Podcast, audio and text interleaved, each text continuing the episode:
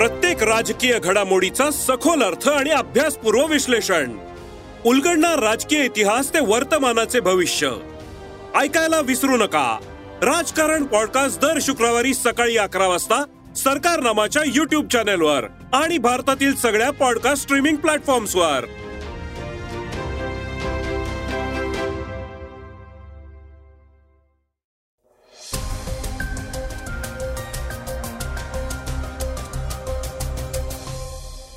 श्रोते हो नमस्कार.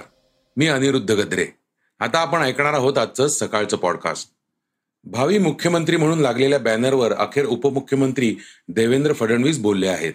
दोन हजार चोवीसला कोण मुख्यमंत्री होईल त्याबद्दल त्यांनी भाष्य केलं आहे. कोरोनाची चौथी लाट येईल अशी भीती तज्ज्ञांनी बोलून दाखवली आहे. तर सुदानमध्ये माजलेल्या अराजकादरम्यान तेथील भारतीयांना सुखरूप बाहेर काढण्यासाठी ऑपरेशन कावेरी आखण्यात आलं आहे. पंतप्रधान मोदींच्या हस्ते पहिल्या वॉटर मेट्रोचं उद्घाटन झालं आहे.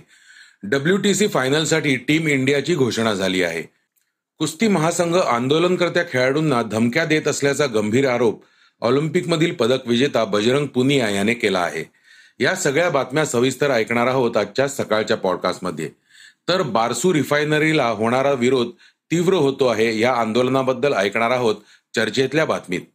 चला तर मग सुरुवात करूया आजच्या सकाळच्या पॉडकास्टला. दोन हजार चोवीसला शिंदेच मुख्यमंत्री फडणवीसांची ग्वाही. कर्नाटक विधानसभा निवडणुकीच्या निमित्ताने महाराष्ट्राचे उपमुख्यमंत्री देवेंद्र फडणवीस हे कर्नाटकमध्ये पोहोचले आहेत. यावेळी त्यांनी वृत्तवाहिनीला मुलाखत देताना नागपूरच्या बॅनर प्रकरणावर भाष्य केलं आहे. देवेंद्र फडणवीस यांना नागपूरमधील बॅनरवरून विचारण्यात आलं. त्यावर बोलताना ते म्हणाले की ज्या कोणी ते बॅनर लावले आहेत ते त्यांनी काढून टाकावेत. अतिउत्साही लोकच असलं काही करत असतात. एकनाथ शिंदे हे महाराष्ट्राचे मुख्यमंत्री आहेत. दोन हजार चोवीसमध्ये तेच मुख्यमंत्री होतील. त्यांच्याच नेतृत्वामध्ये आम्ही विधानसभेच्या निवडणुका लढवू असं फडणवीस म्हणाले. कर्नाटक निवडणुकीच्या अनुषंगाने बोलताना ते म्हणाले की कर्नाटकमध्ये भाजपला बहुमत मिळेल. मोदींच्या कामामुळे कर्नाटकसह संपूर्ण देशात त्यांचा प्रभाव आहे. आपले मुख्यमंत्री मोदीजींसोबत काम करत आहेत हे कर्नाटकच्या जनतेला चांगलं माहिती आहे. कर्नाटकात पुन्हा डबल इंजिनचं सरकार काम करेल. भाजपने वेळोवेळी एक्झिट पोलचे आकडे खोटे ठरवले आहेत असं देवेंद्र फडणवीस म्हणाले. कोरोनाच्या चौथ्या लाटेची तज्ज्ञांना वाटते भीती. देशातल्या कोरोना रुग्णांमध्ये गेल्या काही दिवसांपासून मोठी वाढ होत असल्याचं दिसत आहे. यामुळेच आता संशोधकांनी सध्याच्या परिस्थितीचा आढावा घेण्यासाठी सार्वजनिक आरोग्य सेवेतल्या तज्ज्ञांकडून सिरो सर्वेक्षण करण्याचं आवाहन केलं आहे. या सर्वेक्षणाद्वारे कोरोनाच्या परिस्थितीचा प्रसार प्रचाराबद्दल धोरणे आखण्यासाठीचं नियोजन करणं शक्य होणार आहे. याविषयी बोलताना पुण्यातल्या केईएम हॉस्पिटलमधले संशोधक गिरीश दायमा म्हणाले देशभरातल्या कोरोना रुग्णसंख्येत होणारी वाढ लक्षात घेता चौथ्या लाटेची भीती आहे. कोरोनाचे गंभीर परिणाम रुग्णालयात दाखल करण्याची गरज आणि मृत्यूचा धोका कमी करण्यासाठी कोरोना प्रतिबंधक लसी प्रभावी ठरल्या आहेत. मात्र अजूनही लोकांनी बूस्टर डोस घेतलेला नाही. कोरोनाचे सतत बदलणारे व्हेरियंट तसंच कोरोना नियमांचं पालन न करणं हे चिंताजनक ठरू शकतं. दोन हजार एकवीसमध्ये कोरोनाच्या दुसऱ्या लाटेदरम्यान झालेल्या सिरो सर्वेक्षणात असं आढळून आलं आहे की ग्रामीण भागात कोरोना संसर्गामध्ये वाढ झाली आहे आणि तीन पैकी दोघांमध्ये आता अँटीबॉडी तयार झाल्या आहेत. सिरो सर्वेक्षण म्हणजे एखाद्या रोगाविरुद्ध अँटीबॉडी आहेत की नाही याबद्दल रक्ताच्या नमुन्यांची चाचणी केली जाते. सध्या होणाऱ्या संसर्गाचं प्रमाण आणि स्वरूप तपासण्यासाठी हे एक महत्वाचं साधन आहे. सुदानमधील भारतीयांना बाहेर काढण्यासाठी ऑपरेशन कावेरी. सुदानमध्ये गेल्या आठवड्याभराहून अधिक काळापासून लष्कर आणि निमलष्करी दलांमध्ये मोठा संघर्ष पेटला आहे. परस्परांमध्ये गोळीबार आणि हिंसक घटनांनी सुदानची राजधानी खार्टूमची कायदा व सुव्यवस्था पार कोलमडून गेली आहे. या हिंसाचारात दीडशेहून अधिक सुदानचे नागरिक मारले गेले आहेत. यामध्ये एका भारतीयाचाही समावेश आहे. या पार्श्वभूमीवर भारत सरकारनं सुदानमधील भारतीयांना सुरक्षित बाहेर काढण्यासाठी आणि त्यांना भारतात आणण्यासाठी ऑपरेशन कावेरी लॉन्च केला आहे. परराष्ट्र मंत्री एस जयशंकर यांनी ट्विटद्वारे ही माहिती दिली. जयशंकर यांनी ट्विटमध्ये म्हटलं की सुदानमधून भारतीयांना बाहेर काढण्यासाठी ऑपरेशन कावेरी सुरू करण्यात आलं आहे. या मोहिमेअंतर्गत पाचशे भारतीय नागरिक सुदानच्या बंदरांवर दाखल झाले आहेत. तर इतर अनेक जण लवकरच पोहोचणार आहेत. या सर्व भारतीय नागरिकांना जहाज आणि विमानांच्या मदतीनं भारतात परत आणण्यात येणार आहे. सुदानमधील आपल्या सर्व नागरिकांना मदत करण्यासाठी बांधील आहोत. दुसऱ्या देशात अडकलेल्या भारतीय नागरिकांच्या बचावासाठी त्यांना बाहेर काढण्यासाठी भारतानं यापूर्वीही अनेक बचाव मोहिमा राबवल्या आहेत. यापूर्वी युक्रेन रशियामध्ये सुरू असलेल्या युद्धाच्या पार्श्वभूमीवर युक्रेनमध्ये ऑपरेशन गंगा राबवलं होतं. तर अफगाणिस्तानात तालिबाननं ताबा घेतल्यानंतर निर्माण झालेल्या बिकट परिस्थितीत भारतीयांना बाहेर काढण्यासाठी ऑपरेशन देवी शक्ती राबवण्यात आलं होतं. आता ऐकूया काही वेगवान घडामोडी. भारतात सुरू झाली पहिली वॉटर मेट्रो. पीएम मोदींनी केलं उद्घाटन. भारतातली पहिली वॉटर मेट्रो केरळमध्ये सुरू झाली आहे. ती दहा बेटांना जोडणारा प्रवास करणार आहे. केरळ दौऱ्यादरम्यान पंतप्रधान मोदींच्या हस्ते या सेवेचं उद्घाटन करण्यात आलं. बॅटरीवर चालणारी ही इलेक्ट्रिक हायब्रिड बोट कनेक्टिव्हिटीसाठी महत्वाची मानली जात आहे. ही वॉटर मेट्रो शहरी भागातील एक वेगळ्या पद्धतीची वाहतूक व्यवस्था आहे. पारंपरिक मेट्रोशी तुलनात्मक पातळीवर सोपी आणि आरामदायी अनुभव देते. कोची सारख्या शहरांसाठी हा पाण्यातील प्रवासाचा मार्ग मौल्यवान आहे. कुस्ती महासंघाकडून आंदोलक खेळाडूंना धमक्या पुनियाचा गंभीर आरोप कुस्ती महासंघाचे प्रमुख ब्रुजभूषण सरण सिंग यांच्यावर ऑलिम्पिक विजेत्या महिला खेळाडूंनी लैंगिक शोषणाचे आरोप केले आहेत. या प्रकरणी सात महिला खेळाडूंनी कुस्ती महासंघ आणि ब्रुजभूषण सिंग यांच्या विरोधात तक्रार दाखल केली आहे. तक्रारदारांमध्ये नावाजलेल्या ऑलिम्पिक विजेत्या खेळाडूंचा समावेश आहे. बजरंग पुनियानं मंगळवारी आरोप केले की भारतीय कुस्ती महासंघाच्या प्रतिनिधींनी तक्रारदार महिला खेळाडूंना तक्रार मागे घेण्यासाठी लाच देण्याचा प्रयत्न केला तसेच धमकी दिली आहे. जंतर मंतर मैदानावर आंदोलनादरम्यान पत्रकारांशी संवाद साधताना त्यानं हा खळबळजनक आरोप केला आहे. आंदोलनकर्त्या खेळाडूंमध्ये फूट पाडण्याचा प्रयत्नही करण्यात येत असल्याचं त्यांनी म्हटलं आहे. डब्ल्यूटीसी फायनलसाठी टीम इंडियाची घोषणा. वर्ल्ड टेस्ट चॅम्पियनशिपच्या फायनलसाठी निवडकर्त्यांनी आज टीम इंडियाची घोषणा केली. भारत आणि ऑस्ट्रेलिया यांच्यातील वर्ल्ड टेस्ट चॅम्पियनशिपचा अंतिम सामना सात जून ते अकरा जून दरम्यान इंग्लंडमधील केन्सिंग्टन ओव्हल लंडन मैदानावर खेळला जाणार आहे. जागतिक कसोटी चॅम्पियनशिपच्या अंतिम सामन्यासाठी भारतीय संघात पुढील खेळाडूंचा समावेश आहे.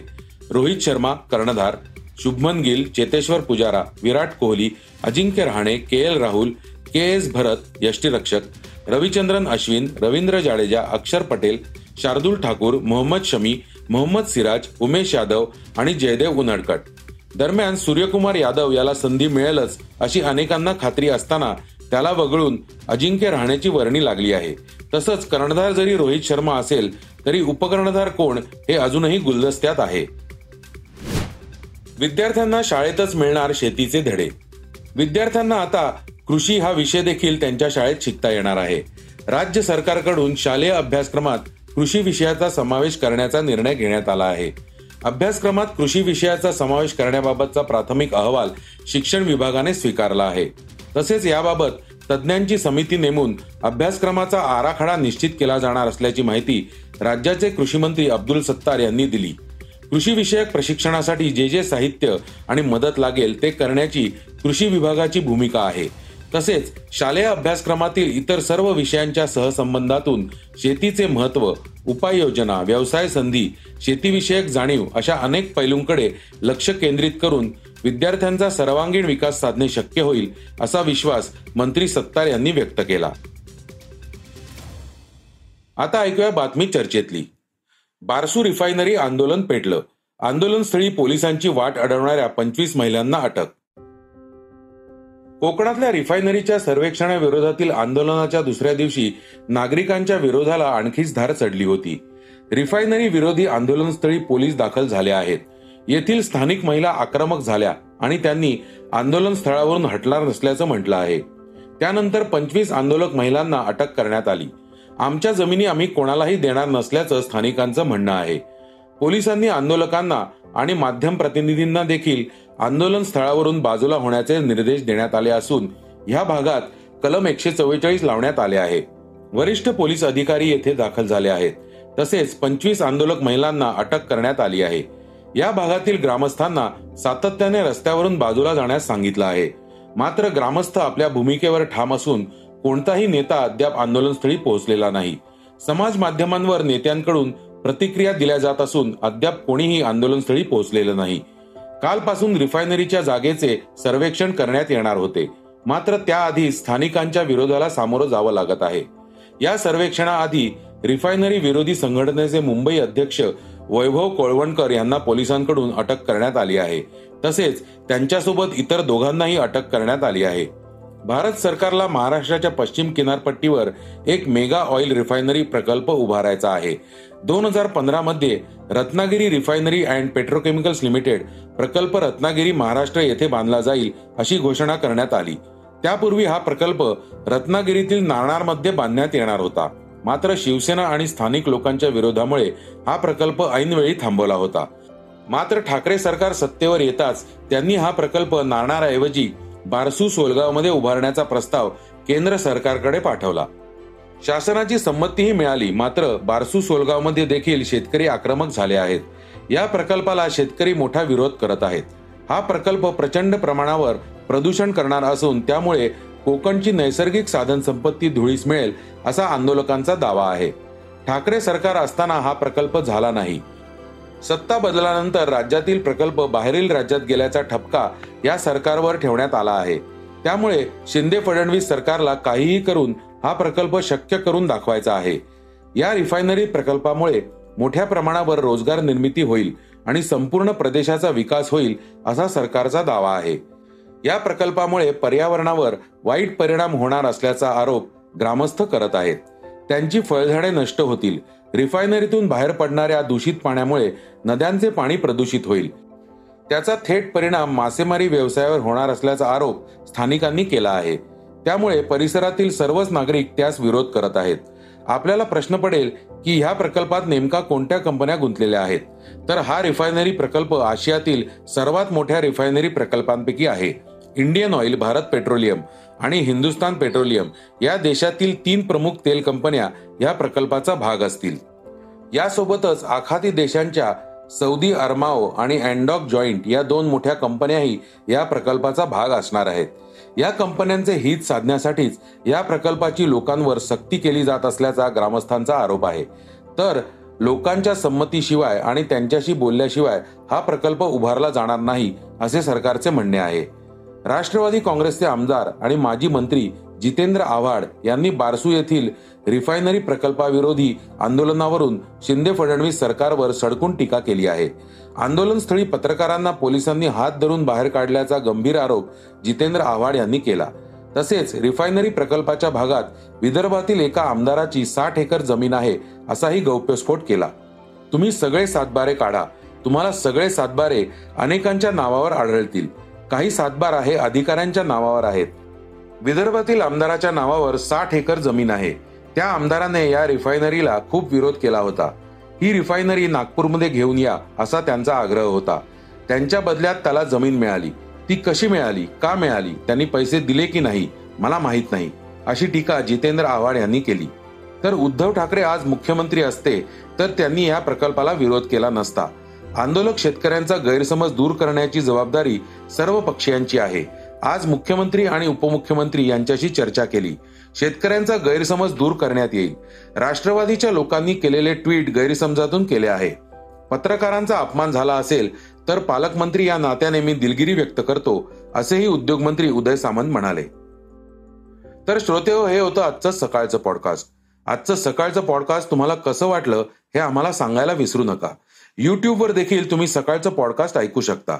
त्यावरील तुमच्या प्रतिक्रिया सूचना आमच्यापर्यंत जरूर पोहोचवा. आणि सगळ्यात महत्वाचं म्हणजे सकाळचं पॉडकास्ट तुमच्या मित्रांना कुटुंबियांना नक्की शेअर करा. उद्या पुन्हा भेटूयात. धन्यवाद. वाचा बघा आणि आता ऐका आणखी बातम्या. ई सकाळ डॉट कॉम वर. तुम्ही हा पॉडकास्ट ई सकाळच्या वेबसाईट आणि ऍप वर सुद्धा ऐकू शकता. विसरू नका. या पॉडकास्टला आपल्या आवडीच्या पॉडकास्ट ॲपवर सबस्क्राईब किंवा फॉलो करायला.